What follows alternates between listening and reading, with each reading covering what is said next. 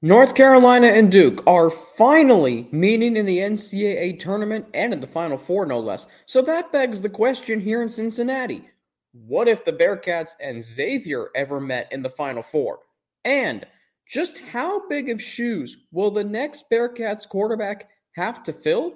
Plus, why I believe there is no excuse for the Bearcats not to make the NCAA tournament next season. That's all coming up on Locked On Bearcats. Our Locked On Bearcats, your daily podcast on the Cincinnati Bearcats, part of the Locked On Podcast Network. Your team every day.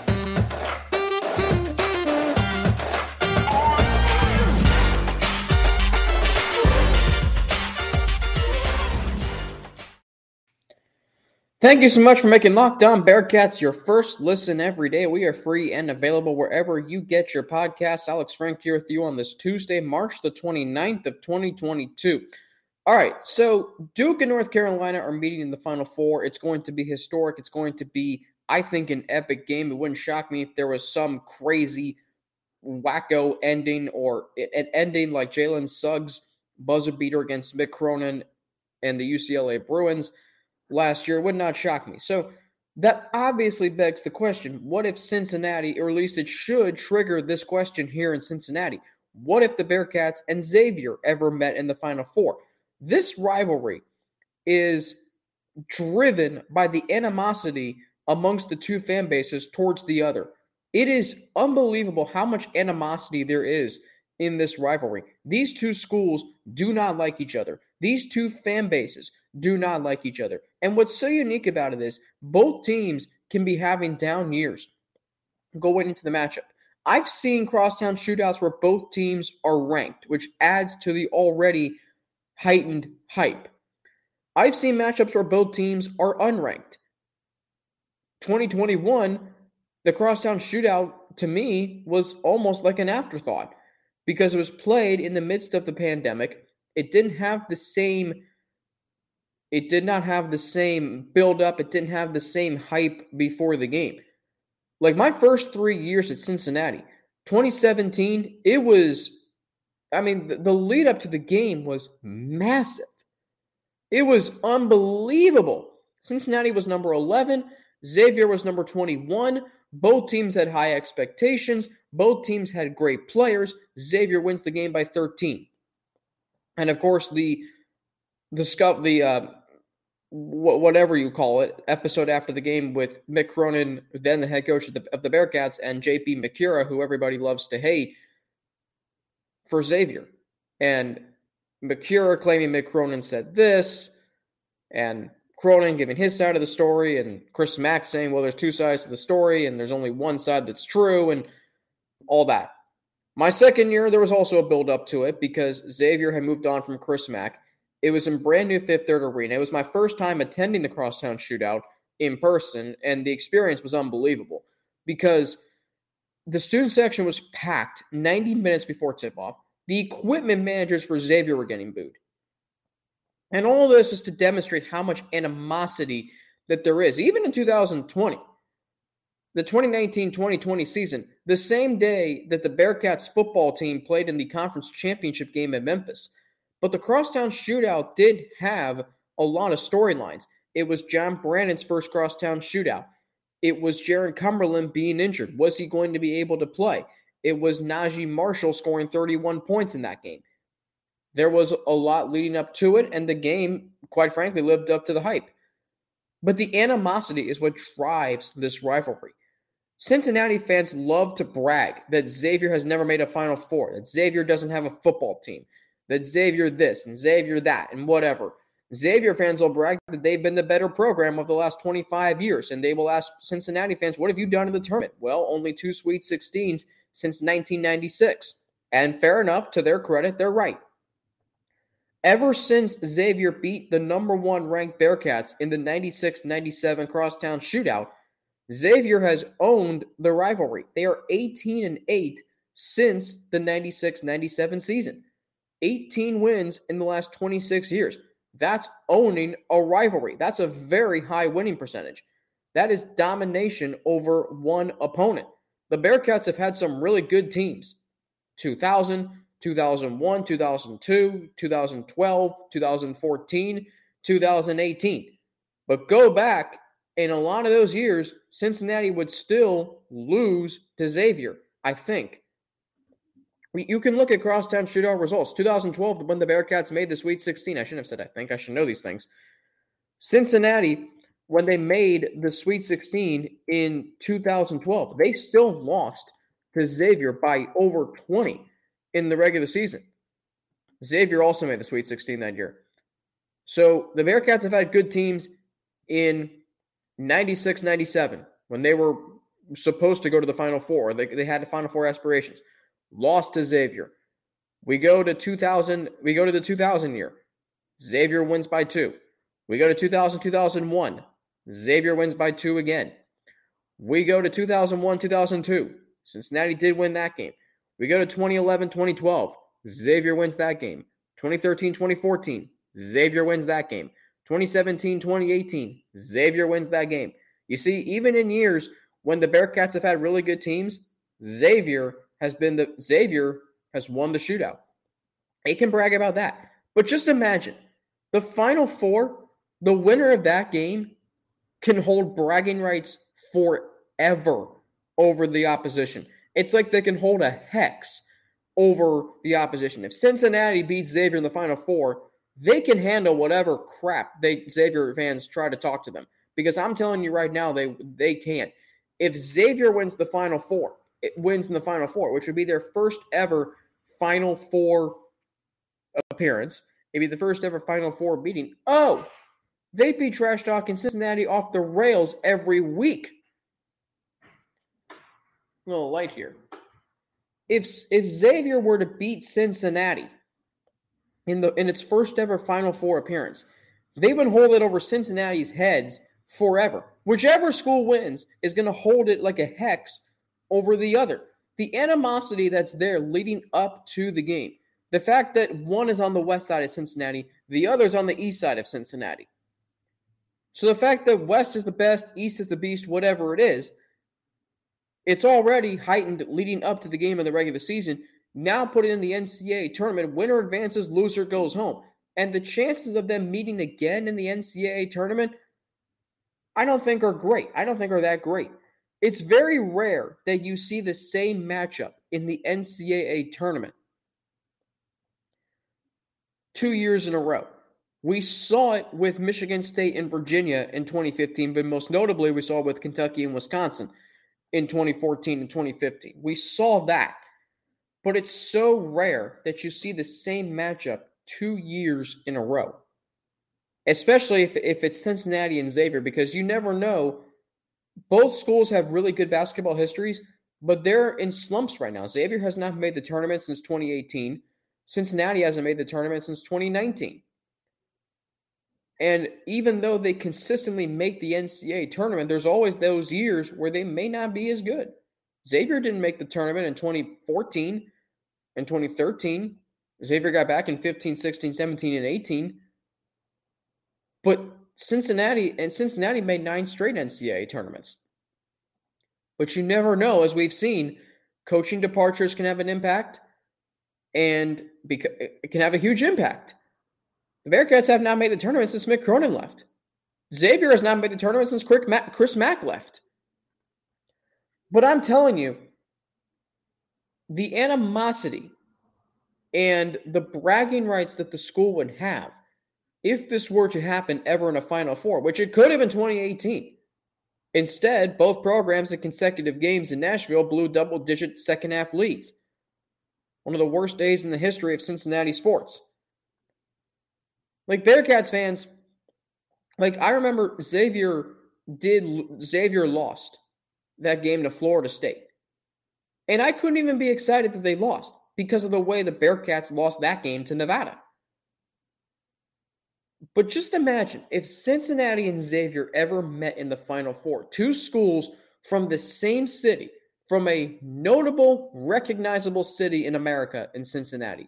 Duke and North Carolina are college towns. And I, I don't mean this in any disrespect and, and not trying to diss on the rivalry. Duke from Durham, North Carolina from Chapel Hill, Tobacco Road. The two schools are separated by 11 miles. But Cincinnati and Xavier share a city. And the animosity that's there and the bragging rights that one team would have and the division that is caused within the rivalry, it's unbelievable. And it's not one school hates the other more than the other hates the other school. No, both teams hate the other school equally. That's the thing about this rivalry. It's like Ohio State Michigan's a little different because Ohio State fans, for whatever reason, can't stand Michigan. They can't even refer to them by their team name. Michigan fans are like, Michigan fans, they, you know, they don't say that team down south. They don't. They don't do that. Now, do they not like Ohio State? No, they don't like Ohio State. But Ohio State fans have way more animosity towards Michigan, I think, than Michigan fans have animosity towards Ohio State. This rivalry between Cincinnati and Xavier is animosity on both sides, and it is a lot of it. So just imagine if they if those two schools were to ever meet in the final four. Oh my goodness. Would it be something? to see how much the division that between the two fan bases, what level it would be at, what the city of Cincinnati would be like. Can you imagine covering that? Can you imagine covering that as a media member, trying to stay neutral? It's already headache inducing as, as, uh, I believe Shannon Russell, who used to cover Xavier for The Athletic, said leading up to the 2018 19 edition of the shootout. She said it's headache inducing with all the rivalry and all the animosity. But imagine it being on the biggest stage of college basketball in the NCAA tournament. My gosh. I mean, and imagine being a fan, knowing if your school loses, you have to hear about it potentially forever. That, that's a feeling that I don't know if I want to have that feeling. Now, you can also say, well, you can also be a fan and, and think about how great it's going to be if your team wins and you can hold bragging rights over the other school forever. But just the feelings and the animosity and the landscape of the city would be unlike we uh, unlike anything we've ever seen. Because instead of a city coming together and supporting one team in the final four, there'd be two teams, and because they're such heated rivals, there'd be division. So could you even really enjoy it? If you're from a neutral perspective, yes. But if you're a fan, I don't know. It'd be very interesting to find out. And and I do hope someday we see Cincinnati and Xavier meet in any round of the NCAA tournament, second round, Sweet 16. Doesn't have to necessarily be a Final Four. Coming up, just how big of shoes will the next Bearcats quarterback have to fill? I'll get into that next. But first, I need to tell you about Stat Hero because I love and I hate those buzzer beaters, the drama, but oh, the pain when you were on the other side of it. I've experienced both sides of it. Stat Heroes NCAA single game pick'ems pits the star players against each other in an amazing hybrid between fantasy and sports gambling. Start focusing or I'm, excuse me, take control back from those handicappers that always seem to have the advantage. Stat Hero gives you the advantage, resulting in their gamers winning four times more often. Why? Because Stat Hero eliminates the mystery about who or what you are going up against. They simply post sets of players for you to take on with a set of players you choose. The simple, sleek gameplay will have you playing in minutes. Sign up for free right now at stathero.com slash lockdown and use promo code lockdown for a 100% deposit match that's stathero.com slash lockdown. Use promo code lockdown for a 100% match. Stathero.com slash lockdown. Promo code lockdown. Terms and conditions apply.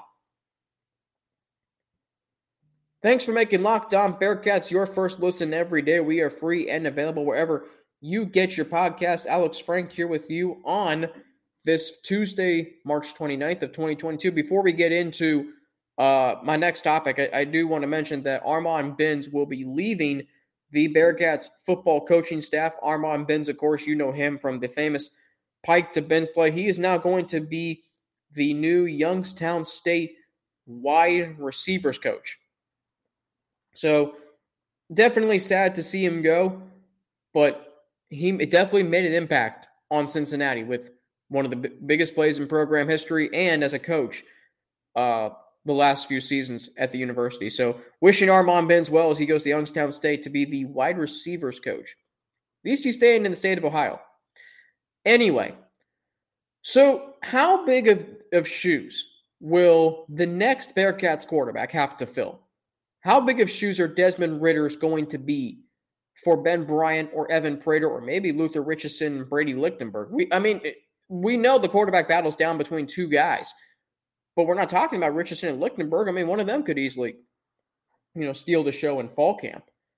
So they're massive, obviously.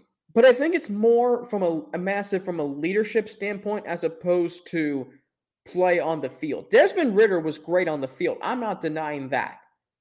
But his leadership presence, the fact that he was a constant for four years, four years is a long time. When you look at the landscape of college sports today, whether it's the one and done, whether it's the transfer portal, the four year college football quarterback playing in as many games as Desmond Ridder played in, around 50 games that Desmond Ridder played it. You don't see that very often. You don't see that at, even at the mm, Power Five level. But I mean, quarterbacks that have played in 50 games at the Power Five level, you can name Peyton Manning, you can name Colt McCoy. I'm having a hard time thinking of quarterbacks after those two. I mean, quarterbacks that go to Alabama and Clemson don't even play 50 games. Deshaun Watson and Trevor Lawrence didn't play 50 games at Clemson. So the presence and the leadership of Desmond Ridder, I think those are what's going to be hard to hardest to fill. His play on the field, he's one of one. I don't expect the next quarterback to be like Desmond Ridder. I don't expect Ben Bryant to put up I don't expect Ben Bryant to be Desmond Ridder 2.0. I don't expect Evan Prater to be Desmond Ridder 2.0. When a player builds a program into what it is today and takes a program to heights it has never gone to before, it is very, very difficult to replace him or find the next version of him. Think Michael Jordan with the Bulls. Think Dan Marino with the Dolphins. Think Jim Kelly with the Buffalo Bills. Think any great player from any dynastic era of the New York Yankees. I don't expect the next shortstop for the Yankees to be Derek Jeter 2.0. That's that that's impossible. Some players are in classes by themselves because they were so good. They are one of one. I'm watching the, the Madden documentary Sunday night. John Madden, there will never be another John Madden. Some players, coaches, broadcasters become so iconic that you can't ever find the next version of him. Ben Bryant and Evan or Evan Prater, whoever is the starting quarterback, are going to have to do it their way. I don't expect them to be the next Desmond Ridder. And we all say it in sports. Who's the next Desmond Ridder? Or, for instance, who's the next Tom Brady? Who's the next, I don't know, uh, Michael Jordan? Who's the next Babe Ruth? That's not realistic. You know that quote of from Rick Pitino saying Larry, uh, Robert Parish, and Kevin McHale and uh, Larry Bird aren't walking through the door. But that can be interpreted in more than just one way. Not in the literal sense that they're not walking through the door. We know that. But in the sense of, okay, they're not here, but these are the players we do have. Let's see what we can do with these players. You can interpret that quote multiple different ways. You don't have to interpret it from, well, they're not here, so we're going to take a step back. No, it's that they're not here, but these guys are. Let's see what we can do with these guys. Let's see what Cincinnati can do with Ben Bryant or Evan Prater. Let's see what they can do, and we'll get into this more later this week with the running back room of Charles McClelland, Ryan Montgomery, and Ethan Wright, and Miles Montgomery. Let's see what they can do replacing Alec. Let's see what they can do. You know, who steps in, whether it's Mick, whether it's Nick Mardner from Hawaii replacing Alec Pierce. You can replace players, but understand that some players become so iconic and such a part of a program or franchise's history that there will never be another player like him. So stop trying to compare the next player to the predecessor. You know, when Ray Lewis retired, the Ravens have not had the same, have never been the same at middle linebacker. You know, the Dolphins, since Dan Marino, because they keep trying to find the next Dan Marino. No, you have to find the next quarterback, not the name specifically, the next quarterback, the next player to play the position. If you can go about it that way, I think you're going to be better off. The Bearcats don't need to find the next Desmond Ridder. They need to find their next quarterback. One that can win them games, one that can get them to where they want to go, which is play for a conference championship. They don't need the next Desmond Ridder. So you can interpret that quote the Celtics didn't need the next Larry Bird or the next Robert Parish or the next Kevin McHale. They needed players to they needed players to fill the voids that they left on the roster, not in terms of how they play, but just their just their spots on the roster alone. If you try to replace production, you're not going to. Players are going to do it their way. I didn't expect my successor, at Bearcast Media, Sean McMahon, to do to do the job the way I did it regardless of how I did the job, whether I did good, whether whether I did well, whether I didn't do well, I didn't expect them to do it the way I did it. I told them, do it your way. Now, from a leadership standpoint, like look at Alabama in 2012 when they won the national championship with AJ McCarron and should have won or won two national championships rather, and could have easily won a third in 2013. Alabama replaced A.J. McCarron because Jake Coker won a national championship. Blake Sims, the year before that, took them to the playoff. But the pre- but the presence they didn't have as much of a presence as as AJ McCarron had. The next quarterback for Cincinnati may not have the same presence as Desmond Ridder may not be as connected to the community and school as Desmond Ridder was. If they win, they can have a presence and a connection to the community, but you will never, I don't think you will ever duplicate the presence that Desmond Ridder created. And they shouldn't be expected to. So they might, I'm not saying they can't. But recency bias with all of the you know aura and mystique that Desmond Ridder built up in Cincinnati. I don't know if Ben Bryant or Evan Prater is going to be able to duplicate that. Someone may come along eventually and do it. But what we tend to do is when a player takes your team to a place it's never gone before, like Ridder taking the Bearcats to the college football playoff, they're held in such high regard that they, if the next player, wave of players, don't live up to that, they're not going to embrace him the way they did Desmond Ridder. Is that unfair? Yes. Is that reality? Also, yes. It doesn't mean the next quarterback for the Bearcats won't be as good. Doesn't mean they won't even be better than Desmond Ridder.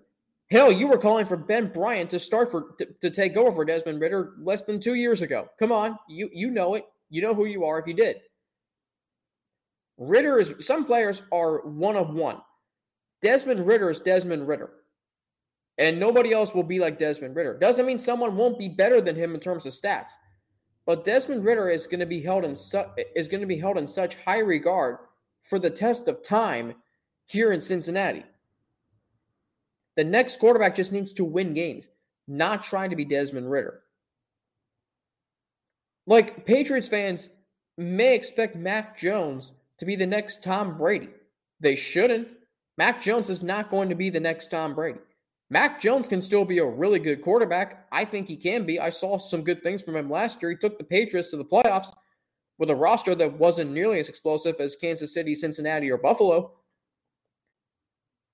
When a player becomes so iconic and puts themselves as the historic face of a program or franchise, you the next player to take over him, you immediately start comparing him. That's normal, but you shouldn't do that. It doesn't mean the shoes aren't massive to fill whoever takes over a quarterback. They're going to have to, you know, um, they're going to have to display some leadership. They can learn from Ridder, but I don't expect them to be Ridder 2.0. As long as they come in and play the position at an adequate enough level that the Bearcats are still playing for a conference championship, that's all I ask for. That's all I need to see. And hopefully that is the case for you too.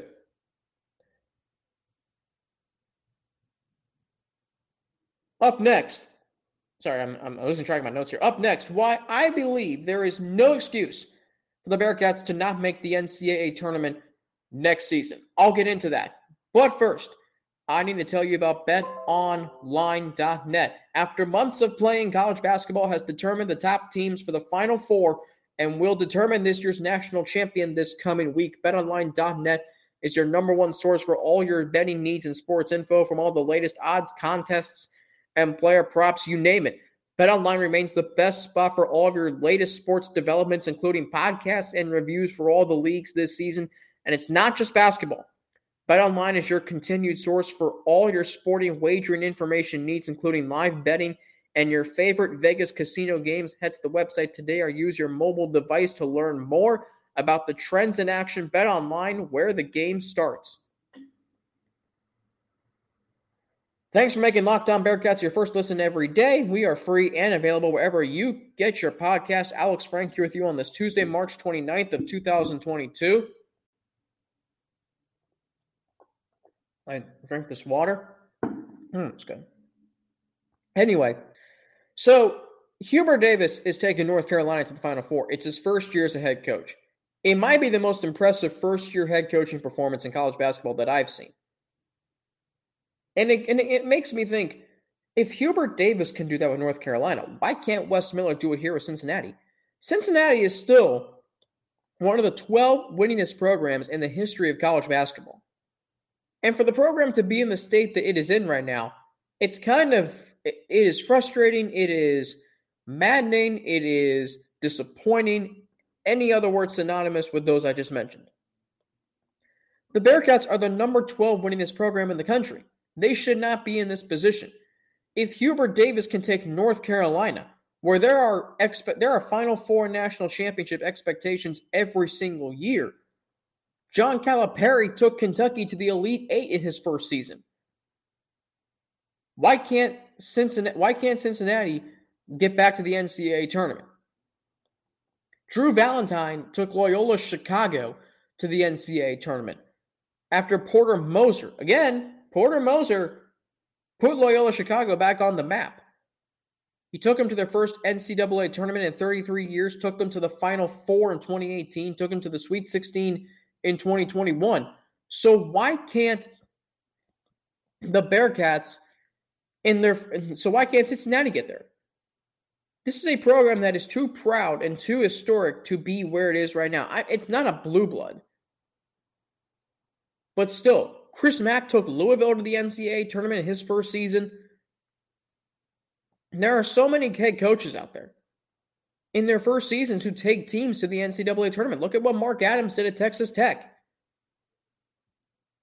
Cincinnati, you look at um, last year, it's not like they were a bad team. A lot of the games they lost outside of the first Houston game, outside of the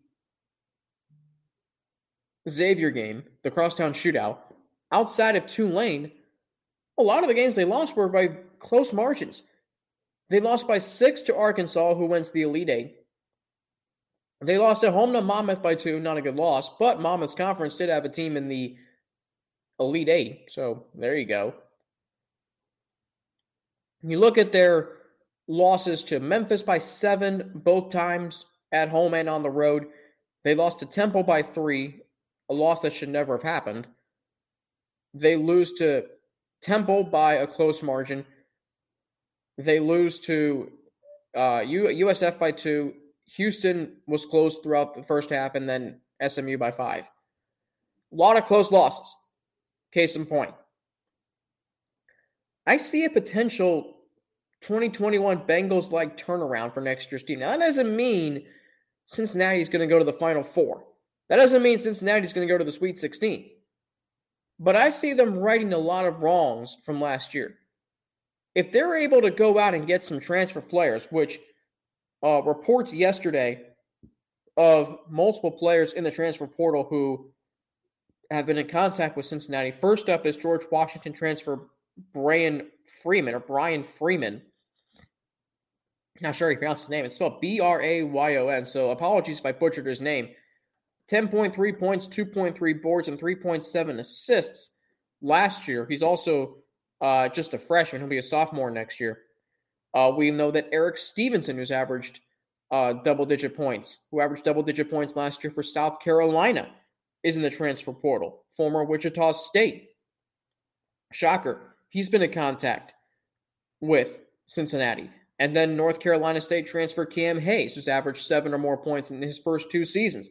He's been in contact with Cincinnati. So players from Power Five schools or players from good conferences like the A10 are talking to Cincinnati. If they're able to get these players to come and play for them, if they're able to get experience, if they're able to get scoring, if they're able to get defense, if they're able to get length. The second big thing that needs to happen, and like I said, this is more of an evaluation than it is from just this thing either did happen or it didn't happen, is the transfer portal. If the Bearcats are able to land quality players, that's going to be a huge step towards the offseason and implementing how you want to play if you're Wes Miller. We know how he wants to play he has to get the players to do so. I still believe that this team can go to the NCAA tournament next year. I thought this team can go to the NCAA tournament. They were playing really well. At one point, they were four and two in conference play. They tumbled down the stretch and went three and nine. That's very, very fixable. Would it shock me if this team finished four had four more wins conference play next year? No. Because if you if you write the Temple game, if you write the Memphis games, if you write the USF game, and the SMU game, that's five wins. You're up to 12.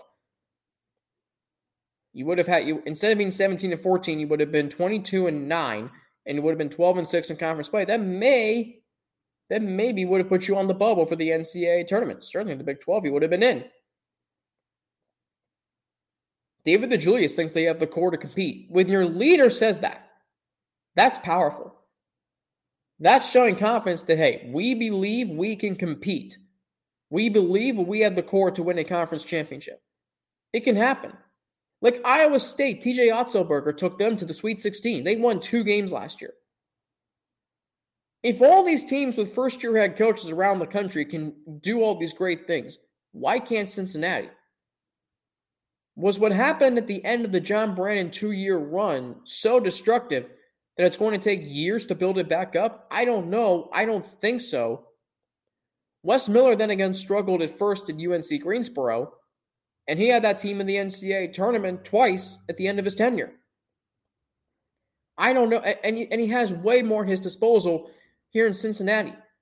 But you, but do you really want to go into the Big 12 on the heels of not making the tournament and just being another team in a mid-major conference when other teams like Houston's doing well, BYU's doing well, UCF could bounce back next year, you never know. No, you want to be like you have Houston and Memphis that are better than Cincinnati right now. Both teams made the tournament. Houston went to the Elite Eight. Very easily could have beaten Villanova had just a few more shots from three point range fallen. Or that was terrible grammar. Had they made a few more shots from three point range. We look at these. We look at these teams. They're doing well, and then we look at other teams like Temp, Temple and Tulane are ahead of Cincinnati, and you go, "What? This is a year that Cincinnati has to get back to being that superior opponent in conference play. They haven't been that since Mick Cronin left. They weren't that ever under John Brannen. Because if they were, they wouldn't have lost to Tulane and UCF and UConn. I guarantee you that. And the next year, they wouldn't have started 0 3 in conference play. I guarantee you that too. They have to get back to scaring and scarring opponents. I'm going to keep saying that throughout the offseason. You cannot go through another rebuild. They already went through it after Bob Huggins, which is fine because, again, Bob Huggins made the program into what it is. You could ask seriously to yourself, have the Bearcats replaced Bob Huggins? Bob Huggins is such an icon. You immediately compare Mick Cronin to Bob Huggins. You immediately compare whoever gets hired, can he be like Bob Huggins? Don't do that. Let the head coach be himself. You don't have to replace the name so much as the position.